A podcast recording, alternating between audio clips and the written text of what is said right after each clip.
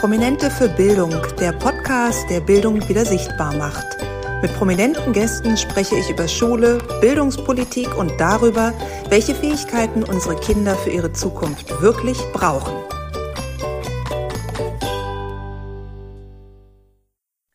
Herzlich willkommen bei einer neuen Folge Prominente für Bildung. Heute bei mir zu Gast ist Paul Ronsheimer. Er ist Journalist, Kriegsreporter und stellvertretender Chefredakteur der Bildzeitung. Herzlich willkommen, lieber Paul.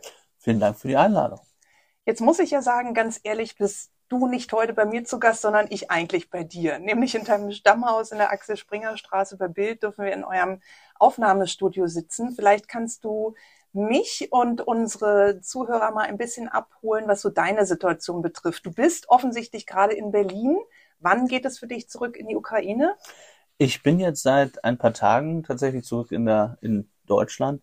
Das bedeutet für mich immer, dass ich ab und zu im Axel Springer Haus bin, aber natürlich auch ein bisschen frei mache. Mhm. Äh, zurück in der Ukraine bin ich wieder spätestens Ende September, Anfang Oktober. Also ich versuche nach sechs Wochen Ukraine eine oder zwei Wochen zu nehmen, wo ich ein bisschen frei habe, ja. weil es einfach äh, natürlich auch eine ziemliche Belastung ist für mich und das Team. Und ich glaube, man muss auch immer wieder, um den genauen Blick zu behalten, ab und zu mal raus. Ja, das kann ich durchaus verstehen, denn was du da siehst und welche Eindrücke du bekommst, die müssen sicherlich verarbeitet werden und das braucht seine Zeit.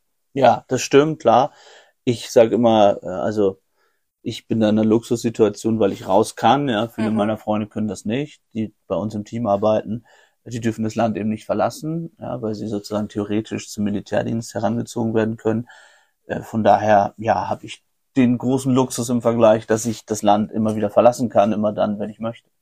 Aber ist es denn wirklich so? Kannst du es wirklich dann verlassen, wenn du möchtest? Ist das so, klingt so ein bisschen easy und problemlos, du steigst in den Zug und fährst zurück oder ins Auto, aber ich denke mir, dass es nicht immer ganz so einfach ist, wie es jetzt klingt. Absolut. Also das äh, ist natürlich in einem drin. Ähm, man träumt davon. Ähm, man hat natürlich Freunde oder auch, keine Ahnung, Unbekannte auf der Straße, die einen erkennen und ähm, über die Ukraine reden wollen. Äh, was ich auch total nachvollziehbar finde. Nur mhm. natürlich ist für mich jetzt nicht immer ganz einfach, wenn ich dann mal irgendwie mich davon entfernen möchte, von ja. dem Thema, das dann, ne, so, aber also ich äh, weiß, wie wichtig es ist, ähm, dass weiter darüber gesprochen wird und dass eben die Ukraine auch weiterhin Thema bleibt. Deswegen lässt mich das nie ganz los und jetzt gerade, ich komme gerade von einem Frühstück mit Vitali Klitschko, der nämlich mhm. zu Besuch ist und ähm, zu einer Bildveranstaltung kommt, beziehungsweise den Bürgermeister trifft und da war natürlich auch Ukraine das Thema. Ja, klar. Kann man denn sagen, dass sich in den anderthalb Jahren rund äh, seit Kriegsbeginn deine Art der Berichterstattung, ist es für dich eine Art Routine geworden oder ist es immer wieder eine ganz neue Herausforderung, weil sich die Situation in dem Land natürlich auch immer wieder ändert? Tatsächlich ändert sich die Situation immer. Also die Frontlinien, die Frage, was ist momentan im Fokus einer Berichterstattung. Ich erinnere mich im letzten Herbst zum Beispiel war es eher die Frage, was mit der Energiesicherheit, ähm, mit Elektrizität, was passiert, wenn die Russen alles kaputt bomben, was dafür sorgt, dass es Wärme gibt. Ja, jetzt in diesem Jahr ist es sicherlich die Frage, wie geht's weiter ähm, mit der Südfront? Ja, mhm. was passiert dort?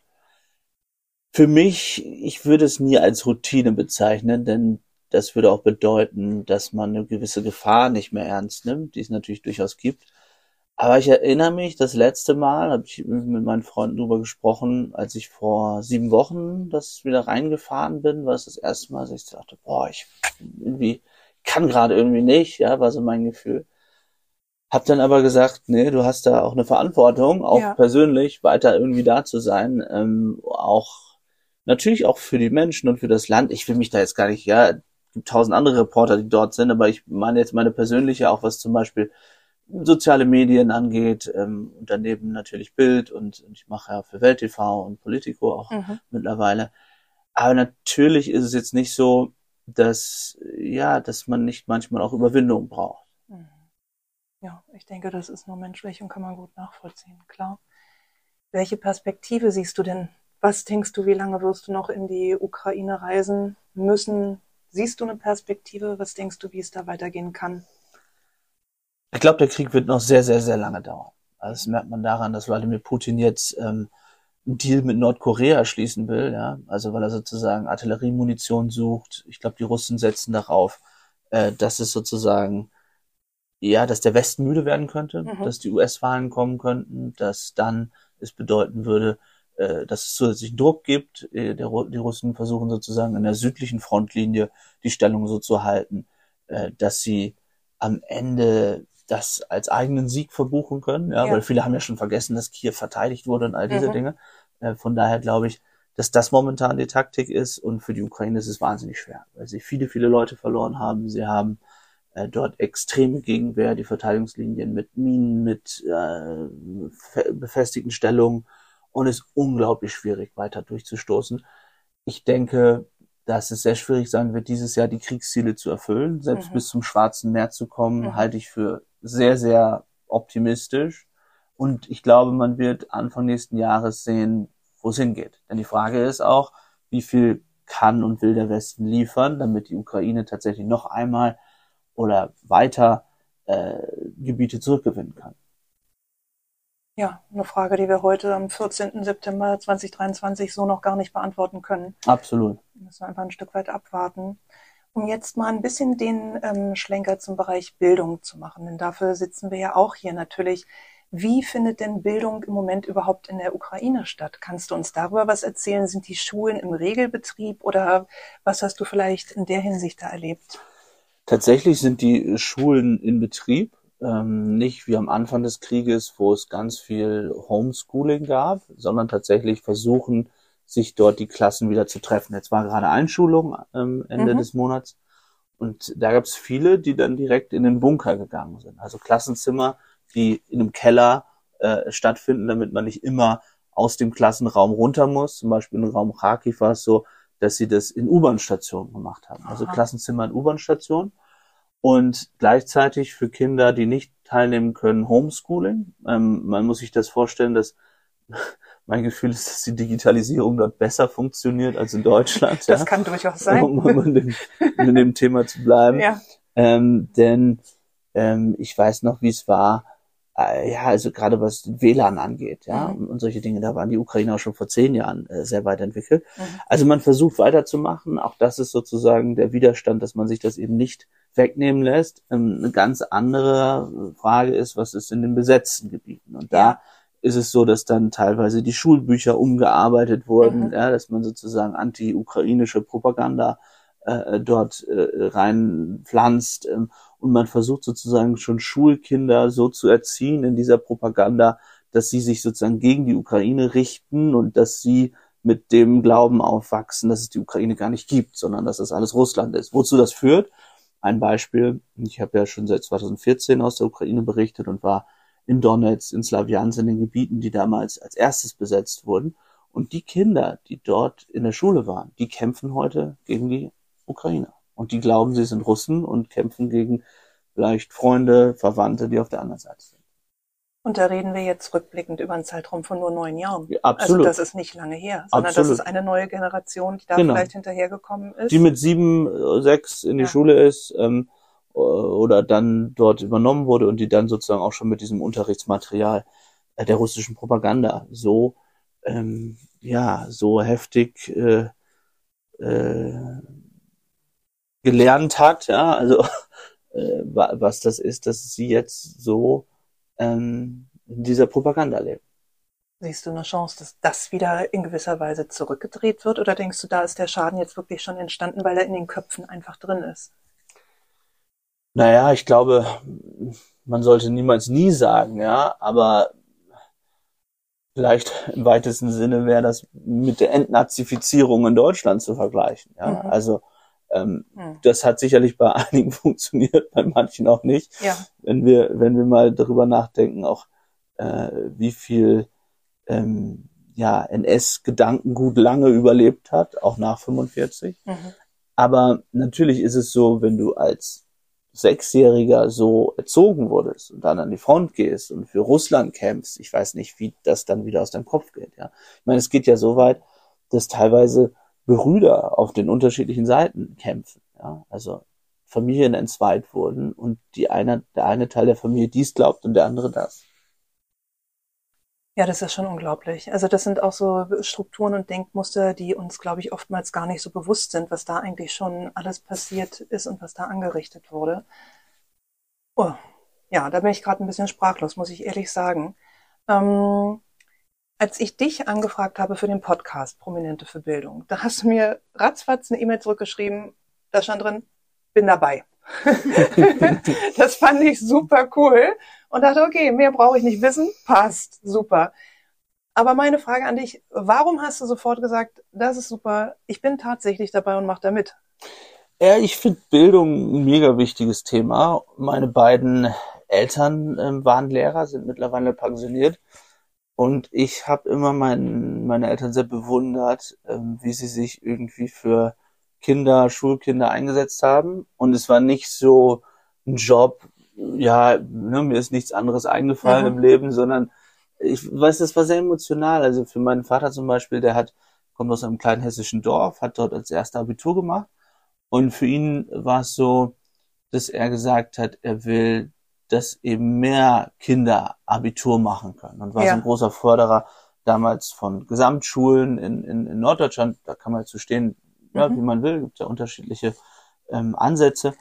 Ähm, und tatsächlich ist es so, dass ich finde, dass oftmals auch Lehrer zu Unrecht kritisiert werden. Ja, alle hämmern auf ihn rum und sagen, Mensch, das nicht und jenes nicht. Oft ist es der Staat, der dort versagt. Ja, mhm. also Schultoiletten, äh, Digitalisierung, all die Dinge, die du ja auch ansprichst. Und wenn man sich anschaut, wie, klar, das äh, im, im, im Durchschnitt sozusagen ist es ein, ein, ein gutes, okayes Gehalt, aber wenn man sich anschaut, wie viele Lehrer einfach auch wahnsinnig viel arbeiten und was für ein Druck und, und Stress das ist. Ähm, ja, äh, nein, aber insgesamt finde ich es einfach ein sehr, sehr wichtiges Thema. Wie hast du denn als Lehrerkind so gesehen deine eigene Bildungshistorie erlebt? Bist du gerne zur Schule gegangen? Du hast ja dann offensichtlich auch Abitur gemacht. Also da hat das, das Werk deines Vaters schon mal gefruchtet. Aber wie, wie erinnerst du dich an deine Schulzeit? Und warum wäre es für dich keine Option gewesen, selber Lehrer zu werden? Also ich war ähm, in, einem, in einem Dorf aufgewachsen, Westerende Kirchloh heißt es, ist so wenige Kilometer von Aurich entfernt, vielleicht kennen einige Aurich, auch mhm. eine Kleinstadt.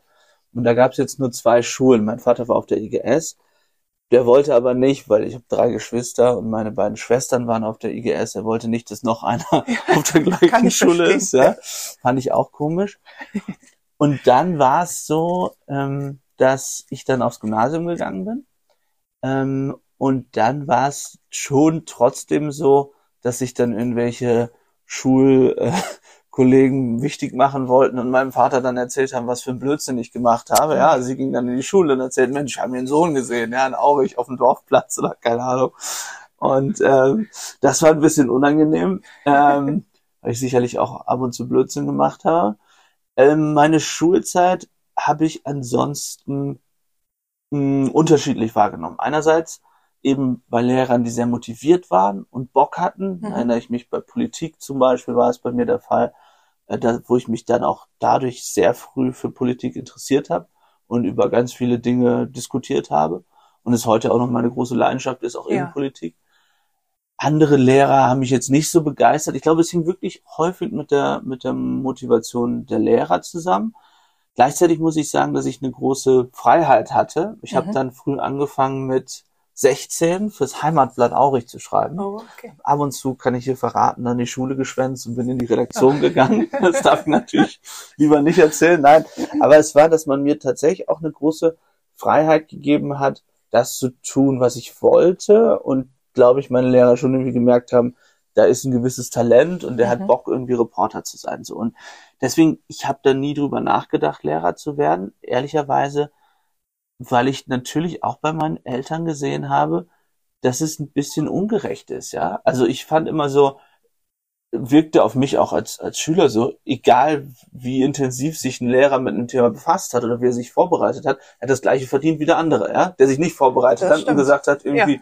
okay, wir reden heute über äh, Rode Mikrofone, erzählt mal, was ihr denkt, ja, so.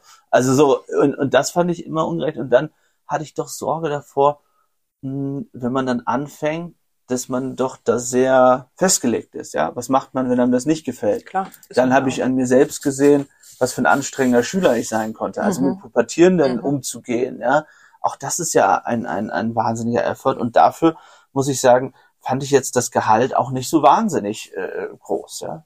Ja, wahrscheinlich, weil du auch erlebt hast, wie viel deine Eltern über den normalen Schultag genau. hinaus arbeiten. Denn das ist ja das, was auch viele Eltern denken, so nach dem Motto, na ja, gut, die sechs Stunden und dann äh, sechs Wochen Sommerferien, das wird ja wohl möglich sein. Was man nicht sieht, sind die Stunden, die zu Hause dann auch drin stecken. Absolut. Also ich habe immer dann gesehen, wie meine Mutter, ähm, die war in der BBS, ähm, wie viel Aufwand sie in Vorbereitungen und, und äh, ja, Korrekturen und wie sehr sie es beschäftigt hat und dann davon mehr, mehr geträumt hat. Also dieser Druck war ja mhm. trotzdem irgendwie da. Ja.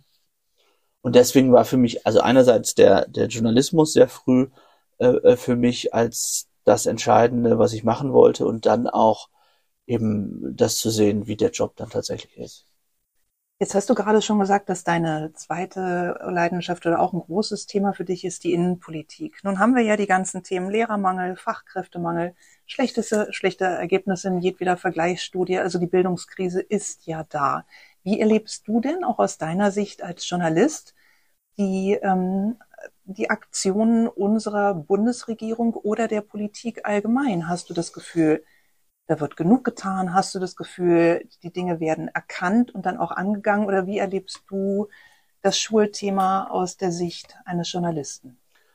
Ich glaube, dass nie wirklich radikal genug in den Bildungsfragen gedacht wurde bislang. Also die Tatsache, dass es Ländersache ist, glaube ich, schon lange ein Problem. Mhm. Die mangelnde Vergleichbarkeit, die Unterschiedlichkeit. Ähm, je, jedes Mal, wenn eine neue Landesregierung ans Werk kommt, äh, wird etwas verändert. Ja. ja. Und ich glaube, dass damit das größte Problem beginnt. Also einerseits, dass es Ländersache ist, dass man in der Bundesregierung auch journalistisch nicht wirklich jemanden verantwortlich machen kann. Und das ist natürlich etwas anderes in den, in den Ländern oder in der regionalen Berichterstattung, wo man sagen kann, äh, Frau Kultusministerin oder Herr Kultusminister, was ist hier passiert? Ja. Aber das führt auch dazu, äh, dass es eben nicht in Berlin entschieden wird, aus meiner Sicht, dass die mediale Aufmerksamkeit geringer ist. Also in den Bundesmedien ist zumindest mein mhm. Eindruck. Also wenn wir jetzt über, über Bildung ähm, diskutieren oder sprechen. Und ich finde, dass wir dort eben nie mit den großen Ideen oder der großen Reform gekommen sind bislang und auch in den Ländern das nicht zu sehen ist, und man dann sagen kann, da ist das Abitur schwerer als dort. Allein das fand ich schon verrückt, auch als Schüler früher, ja, ja dass man gesagt hat, ja gut, das Abitur in Niedersachsen ist ja nicht so viel wert wie das in Bayern. Ja. ja. Ähm, und das finde ich, kann sich Deutschland eigentlich nicht mehr leisten. Also äh, klar, wir können jetzt nicht sagen, wir, wir, wir, wir kann ich jetzt gar nicht sagen, ehrlicherweise peinlich, welche Mehrheiten es da bräuchte, aber sozusagen, dass die Bildungspolitik, glaube ich, Ländersache ist, ist unser größtes Problem. Nun werden die Länder die Politik, die Bildungspolitik auch gerade wahrscheinlich aber nicht abgeben, denke ich mir. Denn dieses Absolut. Ja, das, das äh, Streiten um den Föderalismus in dem Bereich bin ich bei dir, aber ich befürchte doch, dass es leider müßig ist. Aber ist es dein Eindruck, dass es sich dadurch zu viel im Klein-Klein eigentlich verliert, weil es eben nicht auf Bundesebene gehievt wird, weil es eben nicht von Bundeskanzler Scholz zur Chefsache gemacht wird, sondern weil der sich wahrscheinlich auch denkt, lass mal die Länder machen, ich möchte mich da nicht so sehr einmischen, trete ich nur dem einen oder anderen auf die Füße und so wurstelt jeder irgendwie weiter vor sich hin. Ey, absolut, ist mein Eindruck, dass wir da auch keine große Bundestagsdebatte zum Beispiel ja. erleben. Ja, das genau. erleben wir dann in den Landtagen ähm, und eben nicht die großen Fragen, die dort diskutiert werden. Es gibt, finde ich, auch immer bestimmte Tabuthemen, ja, die man nicht anspricht. Also wenn ich überlege, Freunde zum Beispiel in Berlin, die ihre äh, Kinder einschulen, die sehen natürlich, dass an bestimmten Schulen, äh, ich will jetzt nicht sagen kaum noch äh, Deutsch gesprochen wird, aber es gibt ja diese Klassen ähm, und diese Ungleichheit, wie es sozusagen äh, verteilt ist, ja, ja? also wo zum, wo jetzt äh, junge äh, Kinder aus Migrationsfamilien zur Schule gehen, ähm, was ja überhaupt kein Problem ist, wenn, glaube ich, sozusagen die ähm, die Mischung stimmt, ja, also dass man eben Deutsch spricht ähm, und bestimmte bestimmte Probleme und nicht da sind. Und dann äh, glaube ich, ist das Problem, dass einige es sich leisten können, die ziehen dann einfach um oder sagen, wir wohnen hier jetzt und deswegen äh, haben wir eine andere Schule oder Privatschulen größer werden. Ich glaube, dass auch dieses Migrationsproblem ähm, sich natürlich auch in, in Schulklassen extrem wiederfindet und dass wir viel zu wenig auch darüber sprechen und da gibt es sicherlich auch eine falsch verstandene Zurückhaltung. Hast du das Gefühl, das wird nicht genügend auf die politische Agenda gebracht, weil das eventuell auch Befindlichkeiten verletzen könnte und dadurch wird das eigentliche Problem aber auch gar nicht an der Wurzel gepackt und kann so auch nie behoben werden. Denn was du sagst, ist ja völlig richtig. Wenn die Kinder in der Schule nicht Deutsch sprechen, ist es erstmal keine mögliche Voraussetzung, um darauf aufzubauen. Also wie soll es denn stattdessen gehen? Absolut. Ich finde, man erkennt, dass die Politik im Allgemeinen dieses Thema nicht wirklich groß thematisiert in den letzten Jahren. Ich meine, wir erinnern uns alle an Debatten, gut, da ging es eher um Gewalt, ja, Rütli-Schule vor mhm. mittlerweile fast 20 Jahren oder ja. 15 Jahren. Ja. Es gibt immer mal wieder dann so aufploppende ähm, Problematiken, die dann zum Thema werden. Sicherlich haben auch die Medien mit Schuld daran, dass wir es nicht äh, äh, äh einfach konsequent immer wieder aufgreifen, ja, sondern es braucht immer sozusagen irgendeinen Fall, der aufkommt, der dann dafür sorgt, dass, äh, dass ein Thema groß wird. Das kann man sicherlich auch medienpolitisch diskutieren. Aber auch da wieder, dann sagt man, gut, das ist ein Berlin-Problem, ja, oder das ist ein was auch immer Problem und die Politik oder die Berliner Politik jetzt, ich meine jetzt die Bundespolitik, kann sich natürlich gut dahinter verstecken, dass sie sagen, ja gut, wir können natürlich bestimmte Mittel bereitstellen, aber mhm. das Problem ist eigentlich sozusagen in den Landesregierungen, die müssten dies oder die müssten jenes, also alle verstecken sich vor allem. Ja, und somit ist nie jemand verantwortlich und nie hat äh, jemand was falsch gemacht und kann auch ein Stück weit zur Rechenschaft gezogen werden. Das ist ja auch ein ganz großes Problem. Das ja, und man hat natürlich ähm, einfach die Sorge, dass bestimmte Debattenbeiträge dazu führen könnten, dass man als rechts mhm. oder äh, was auch immer ja. äh, gebrandmarkt wird. Dabei ist es ja so, wenn Leute dieses Problematik, diese Problematik ansprechen, dann ist es, dass sie was verändern wollen, damit es eben besser wird. Ja? Und ich halte das für ein großes Problem, wenn man auch genau diese Debatte, wie gesagt, ist jetzt nicht das einzige Problem, was die Bildungslandschaft hat, aber man sollte das nicht der AfD überlassen. Da bin ich absolut bei dir. Das ist sehr unklug und man sieht ja auch äh, gerade, wozu es führt. Also da absolut. sollten wir definitiv ran und uns auch nicht davor scheuen, einfach eine offene und transparente Debatte an der Stelle zu führen. Ja, dann ist das natürlich ein großer Themenaspekt. Da hast du völlig recht. Welche anderen Probleme struktureller Art siehst du denn noch bei der Bildung? WLAN hast du schon angesprochen, zwar nur in einem Nebensatz, so lapidar, die Ukraine kann es besser, okay, das wussten wir schon vor ein paar Jahren. Aber ich meine, auch das ist ja eigentlich eine kleine Bankrotterklärung, muss man mal sagen. Absolut. Und ähm, wenn wir uns anschauen, wo wir uns bewegen im Vergleich ja, mit anderen Ländern, ähm, ich erinnere mich noch an die, wie hieß die Studie, die PISA-Studie mhm. zum Beispiel. Oh, ja. ja, es ist auch schon so an meiner Schulzeit, ja, auch ja, 20, 25 Jahre ja. her. ähm, und dass sich da wirklich nichts getan hat. Ja, also man fragt sich ja schon, wie kann es sein, dass es eben in anderen Ländern sehr viel besser funktioniert, ja, gerade in den nordischen Ländern, ähm, was auch da die Ausstattung angeht. Und damit fängt es natürlich an. Und auch das ist wieder äh, am Ende Sozialpolitik, denn wenn die Chancen da nicht äh, ja fairer verteilt werden, nämlich dass es nicht darum geht, wer kann sich jetzt leisten, sich ein iPad zu kaufen, sondern äh, wer, äh, ne, wie wird es bereitgestellt? Sicherlich ist jetzt die, die, die materielle Ausstattung nicht das Einzige.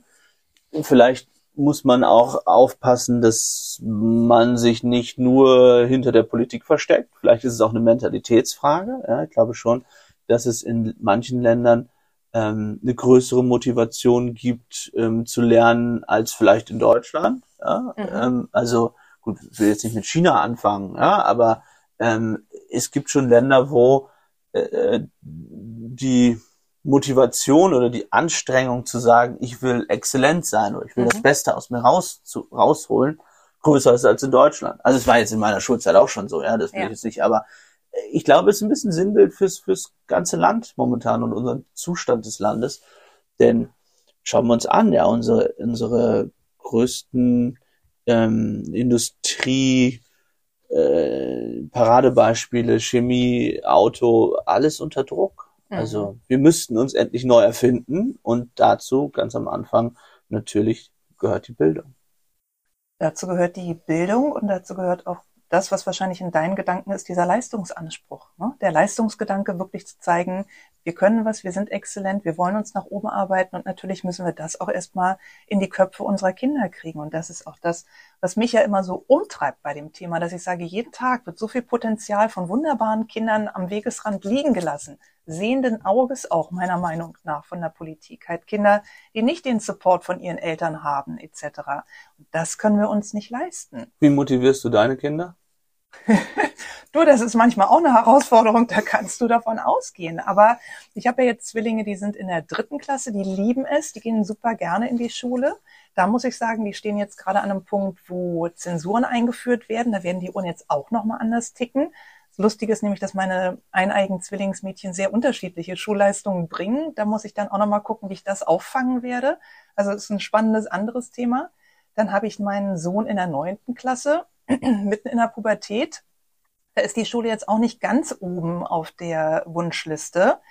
Aber ähm, ich sage ihm, das ist sein Job. So wie ich meinen Job mache, ist es sein Job. Und mhm. da erwarte ich eine gewisse Leistung von ihm und dass er sich dementsprechend auch vorbereitet. Das heißt auch, dass abends das Handy wegkommt. Das heißt, dass er vernünftig schläft, dass er vernünftige Mahlzeiten zu sich nimmt und dass ich Rahmenbedingungen schaffe, in denen es ihm möglich ist, vernünftige Schulleistungen mhm. zu bringen. Und damit meine ich jetzt keinen Einzelkandidaten und auch nicht überall Zweien, aber ich sag mal so eine souveräne Zweier, Dreier, da kann auch mal eine Vier und natürlich auch mal eine Fünf dabei sein. Das ist so ähm, das Credo, an dem wir uns entlanghangeln. Und ich habe das gesehen bei meiner großen Tochter, die hat im Sommer Abitur gemacht und die war überhaupt kein Überflieger. Es war wirklich also sehr zäh mit ihr, aber irgendwann in der elften Klasse kam dann dieser Funke, den sich eigentlich alle Eltern wünschen, nämlich so dieses Erkennen, ich mache das ja eigentlich für mich ich brauche ja ein gutes Abitur, damit ich danach so viele Chancen wie möglich offen habe. Mhm. Natürlich ist es das, was ich ihr die zehn Jahre vorher auch schon immer erzählt hatte.